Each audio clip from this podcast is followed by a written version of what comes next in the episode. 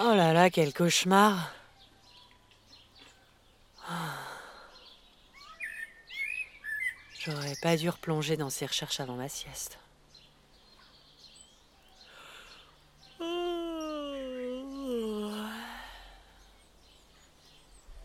Les recherches, les hypothèses, les découvertes archéocapitalistologiques qui m'occupent en ce moment finissent par remonter jusque dans mes songes. Je. Je rêvais que. que j'étais subordonnée à. Comment dire ça? Ah, J'ai du mal à trouver mes mots. Disons, subordonnée à un maître de conditions supérieures. Un commandeur. Un entrepreneur. Un patron. J'avais des horaires fixes et contraints, des objectifs à atteindre, des comptes à rendre, et le fruit de mon effort était accaparé par ceux qui me dominaient, et je ne trouvais plus d'intérêt à cette tâche que dans la rémunération financière dont ma survie dépendait. Ce cauchemar m'a fait sentir, un bref instant, ce qu'ont enduré nos ancêtres humains et non humains durant le capitalisme. Tu te rends compte, Colomba? Pour LE, mon activité actuelle de capitalistologue archiviste n'aurait certainement été qu'un simple passe-temps, une distraction d'amateurisme,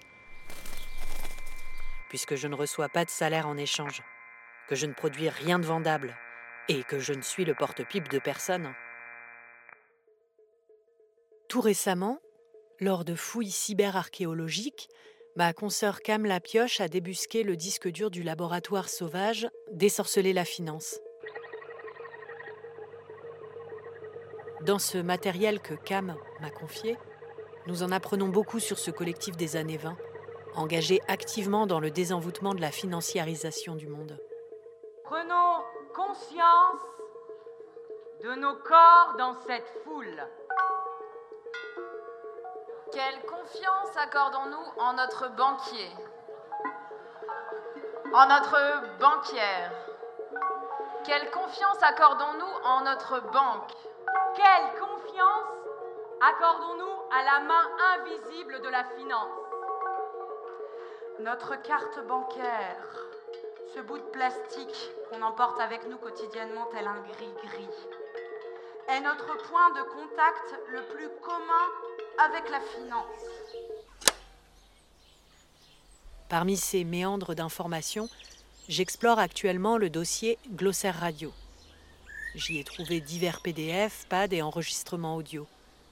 En particulier ce document, Incantation démonologique, qui conforte mon hypothèse selon laquelle l'emprise capitaliste était continuellement activée par des mots sorciers. Faut-il dire fermeté Faut-il dire obstination? Les collaborateurs de Mme Salcher s'en tirent par une plaisanterie. Il paraît qu'ils appellent entre leur patronne Tina, ce sont les initiales de sa phrase préférée, There's no alternative, c'est-à-dire il n'y a pas d'autre solution.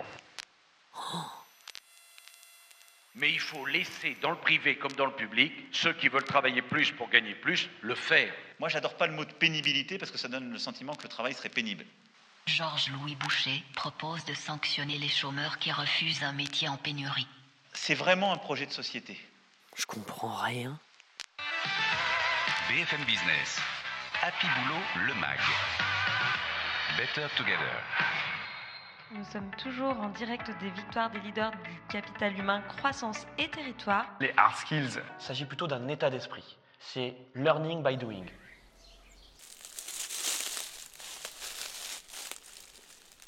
Leader du capital humain.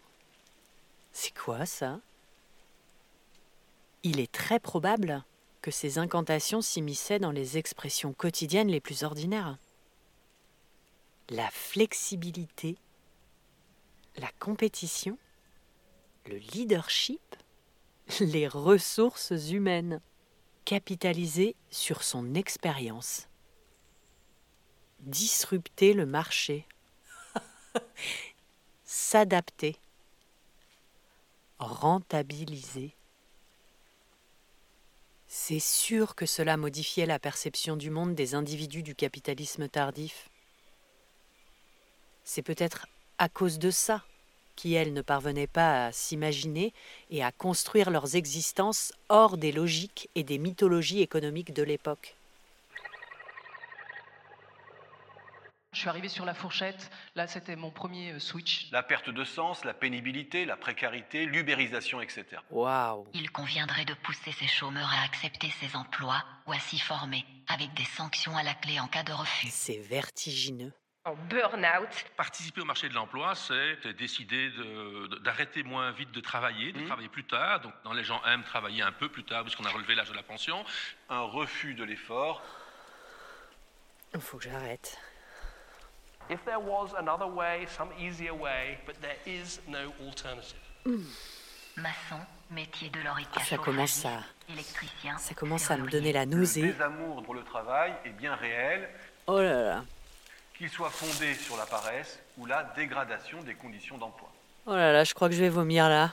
Est-ce mieux de tomber dans un chômage de longue durée que de se former à un emploi qui n'était peut-être pas l'emploi d'origine ou de rêve?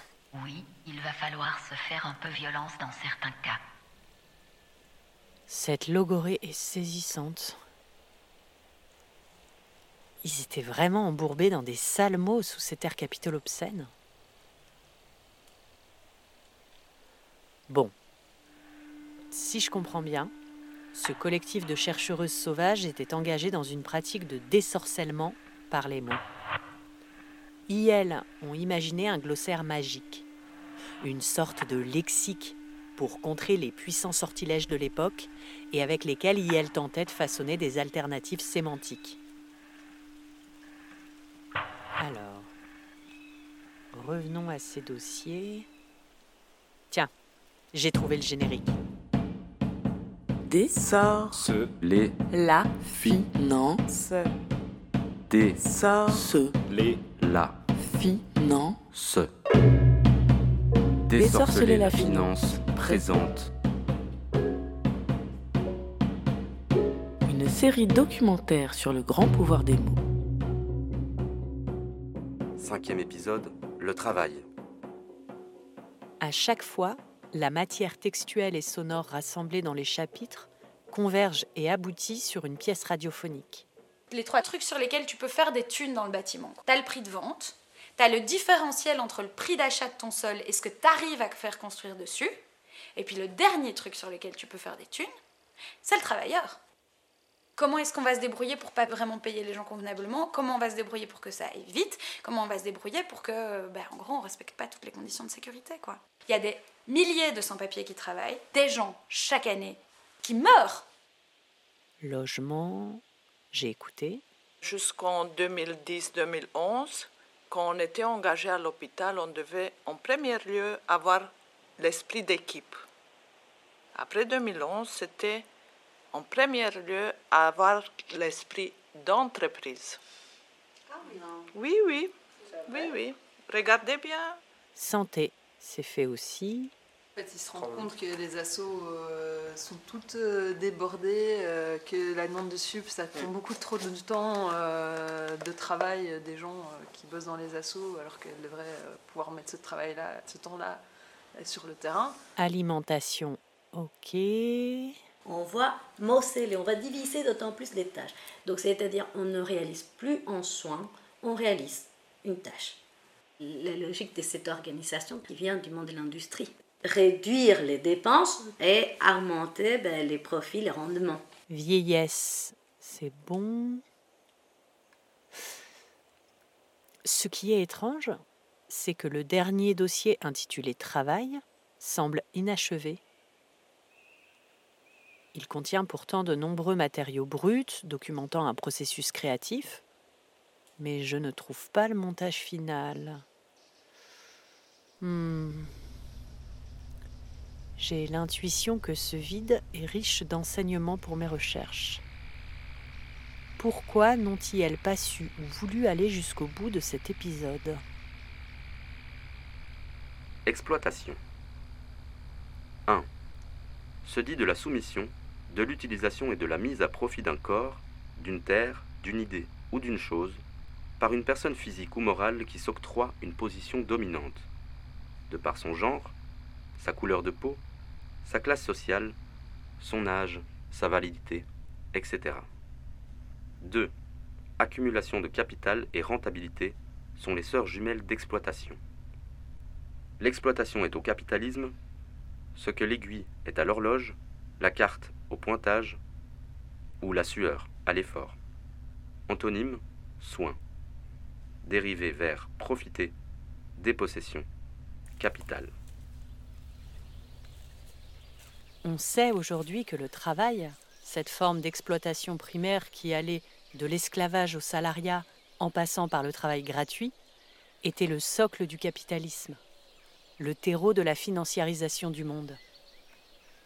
Eh, pas facile à désenvoûter, hein On sait aussi que c'est grâce à un mouvement de pensée sur le trouble, et notamment le trouble sémantique autour du travail, que des chercheuses ont contribué à mettre fin à la grande arnaque capitaliste. Pourquoi je parle de trouble En fait, c'est en reprenant encore une fois l'expression de Judith Butler, de situation queer, bizarre. Hein, queer, c'est quand vous voyez, Butler dit on ne sait pas si c'est un homme ou une femme, c'est entre deux, c'est trans, c'est hybride, etc. Il me semble que dans notre société, il y a plein de situations queer. Dire quelque chose et du travail comporte un enjeu énorme lorsque vous écrivez un scénario pour un film, qui se fera ou pas, est-ce que c'est du travail ou pas? Lorsque les féministes dans les années 70 disent Eh oh, faire les courses, faire la bouffe, euh, amener les, gamins euh, ici et là, euh, s'occuper de la grand-mère qui va pas bien, organiser l'anniversaire du petit, l'amener chez le, le, dentiste, etc., pendant que monsieur fait carrière. Dis donc, nous on bosse. Les féministes des années 70 ont gagné dans quelques milieux éclairés, mais pas institutionnellement le droit du travail ne considère pas du tout les tâches domestiques comme du travail au sens juridique. C'est pas compté dans les statistiques du travail. Le ministère du Travail ne s'occupe pas du tout du travail domestique, etc.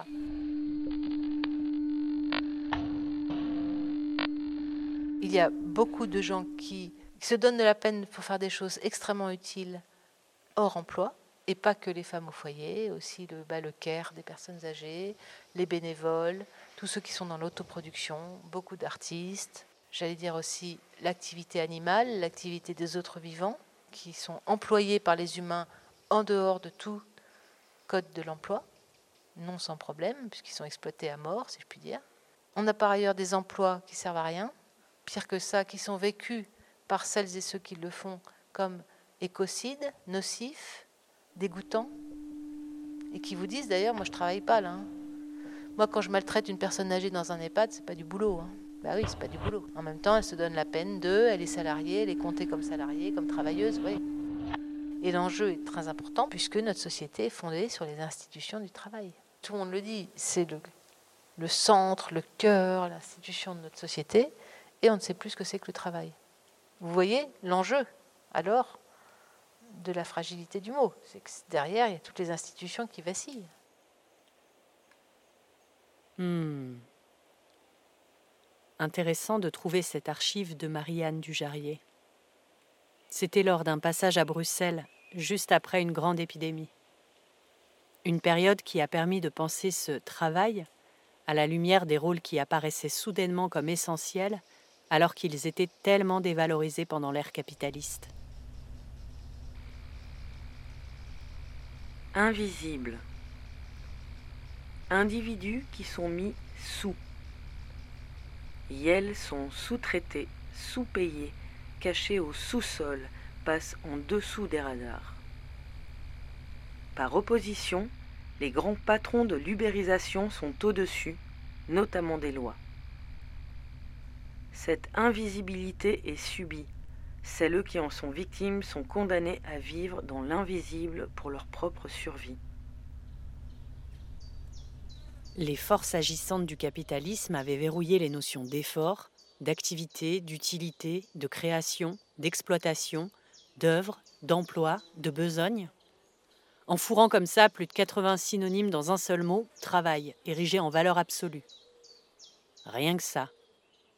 Un mot valise plein d'ambiguïté, entravant toute réflexion possible. Comment savoir de quoi on parle? Le désenvoûtement du travail était peut-être impensable pour nos ancêtres, ou même périlleux. En tout cas, il y avait des obstacles. Il y a aussi des gens qui disent il faut arrêter de travailler. Ça depuis le XVIIe siècle, comme je le disais, hein, l'éloge de la paresse, de l'oisiveté, etc. Si, si, le mot d'ordre c'est devenez des légumes, ne bougez plus, faites plus rien, euh, ne soyez plus intelligent, créatif, euh, bah non.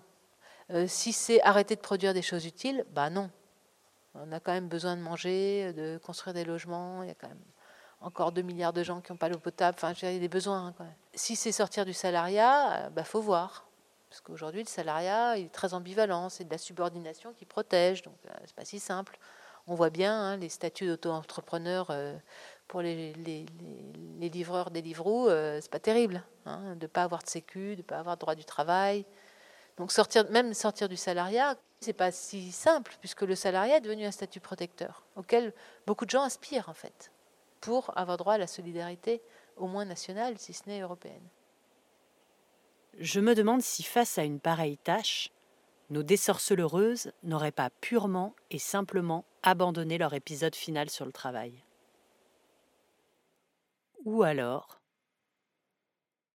pour expliquer l'absence de cinquième épisode, ma chère Colomba, je vois une autre hypothèse un peu plus réjouissante.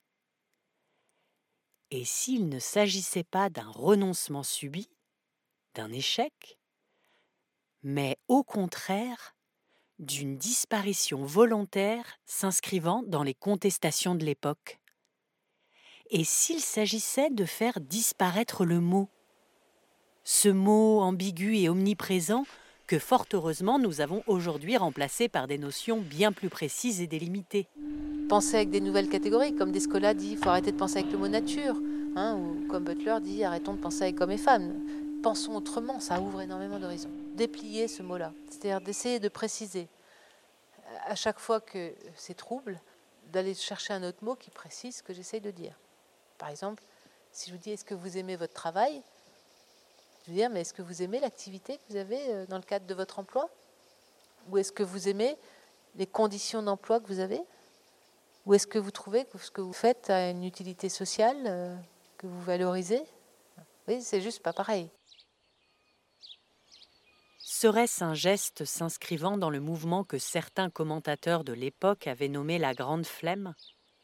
Que je préfère définir comme l'élan du détravail, un mouvement renforcé par plusieurs épisodes historiques que tout le monde connaît, comme les terribles épidémies de burn-out, le grand mouvement des réparations et du soin, le soulèvement des animaux non humains. Il y a beaucoup de voix féminines dans les enregistrements retrouvés. On entend d'ailleurs celles qui ont jeté les premiers pavés du grand mouvement des réparations et du soin les travailleuses domestiques sans papier de Bruxelles et les grévistes victorieuses de l'hôtel Ibis Batignolles. Bonjour la Belgique Je n'ai rien entendu. Bonjour la Belgique Les patrons ne nous font pas peur. On n'a pas peur d'eux. Et euh, quand on fait la grève, vous êtes des grévistes. Mais quand on gagne, nous, on se présente maintenant les victorieuses femmes de chambre et non les ex-grévistes. Ça, c'est passé. C'est des victorieuses femmes, femmes de chambre de l'hôtel Ibis des Batignolles. L'une des porte-paroles. Je m'appelle Sylvie et euh, le combat paye. La lutte paye. Et quand vous persistez dans la lutte, il ne faut pas se fatiguer parce que nous, on a mené un combat avec le groupe Accord, un grand groupe qui est premier en Europe et sixième mondial. Et on l'a fait tomber. Il a accepté nos revendications. Mais ça n'a pas été facile. Le combat n'est jamais facile. Ce n'est pas un cerise sur le gâteau. Non. Pour arracher les droits, il faut se battre. Et nous, à Ibis des Bâtiments, c'est ce qu'on a fait. Pendant 22 mois de lutte, 22 mois de lutte, au final, le groupe Accord a cédé à nos revendications. Ces femmes, dont l'activité n'était pas reconnue, réalisaient pourtant un travail vital. Le soin, le care, réparer et soigner le monde. Je crois que tout cela est l'hypothèse de nombreuses capitalistologues. Ces femmes de l'ère capitaliste tardive ont retourné l'idéologie du travail au pied de biche. Elles étaient aux avant-postes de l'exploitation et elles ont contribué à remettre le soin au centre. Donc, dans le cadre de la préparation de la grève des travailleuses domestiques, on a rencontré des travailleuses espagnoles. Elles, ne te disent pas travailleuses domestiques, elles disent trabajadoras de hogar y de los cuidados. Des employés de maison et de soins. Elles mettent le mot soin. Alors je dis, mais pourquoi vous ne dites pas travailleuse domestique La travailleuse domestique, dans la représentation des gens, c'est en gros, tu fais le ménage. Les femmes, quand tu les interroges, elles, te décrivent tout ce qu'elles font, et pas que les tâches physiques prendre soin des enfants, quand ils pleurent, les caresser, le machin, les femmes. Ces femmes-là, elles soutiennent la vie, elles reproduisent la vie, elles parlent de, de ça, elles parlent de soins aux autres. Et donc ça, c'est très important.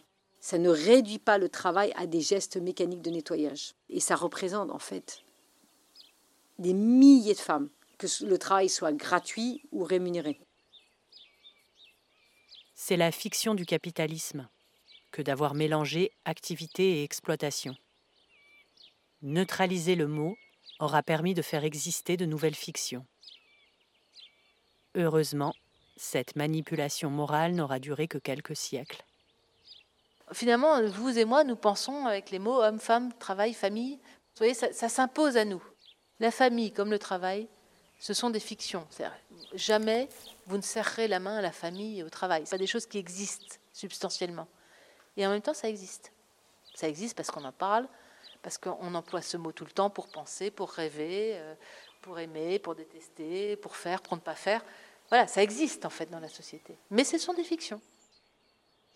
Le langage est tout social, on le sait. D'où l'intérêt de se pencher de temps en temps sur les mots que nous utilisons qui sont centraux dans la société. C'est très intéressant. on, on, se voit utiliser des catégories de pensée qui nous enferment en fait. C'est ça. D'ailleurs, on ne déconstruit pas une catégorie de pensée, ou plutôt on montre comment elle a été construite. Et ce faisant, en montrant comment une catégorie de pensée s'est construite historiquement, on comprend mieux dans quoi nous sommes pris pour penser. C'est ça l'intérêt. C'est de dire, mais ah oui, tiens, on pourrait penser la famille avec d'autres mots que le mot famille, ou le mot euh, travail avec d'autres mots que le mot travail.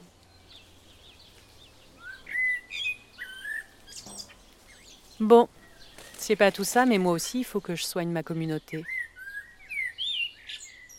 Mon affectation temporaire à l'épandage du compost et des déjections de la collectivité dans les vergers commence demain. J'en ai pour quelques jours. Et il faut que je me prépare. Allez. Salut Colomba.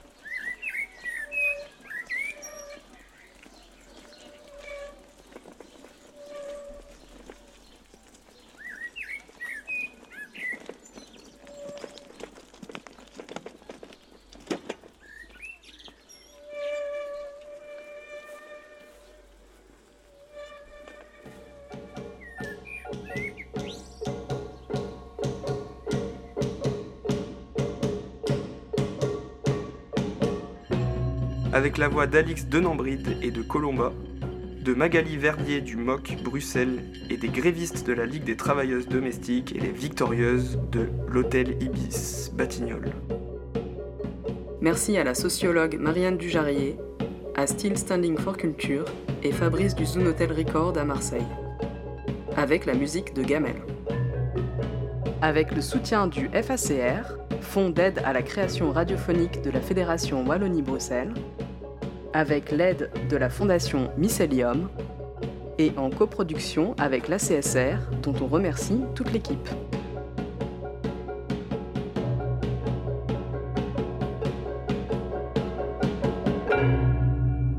C'était le cinquième épisode du glossaire de la finance et de la sorcellerie réalisé collectivement par le laboratoire sauvage Désorceler la finance.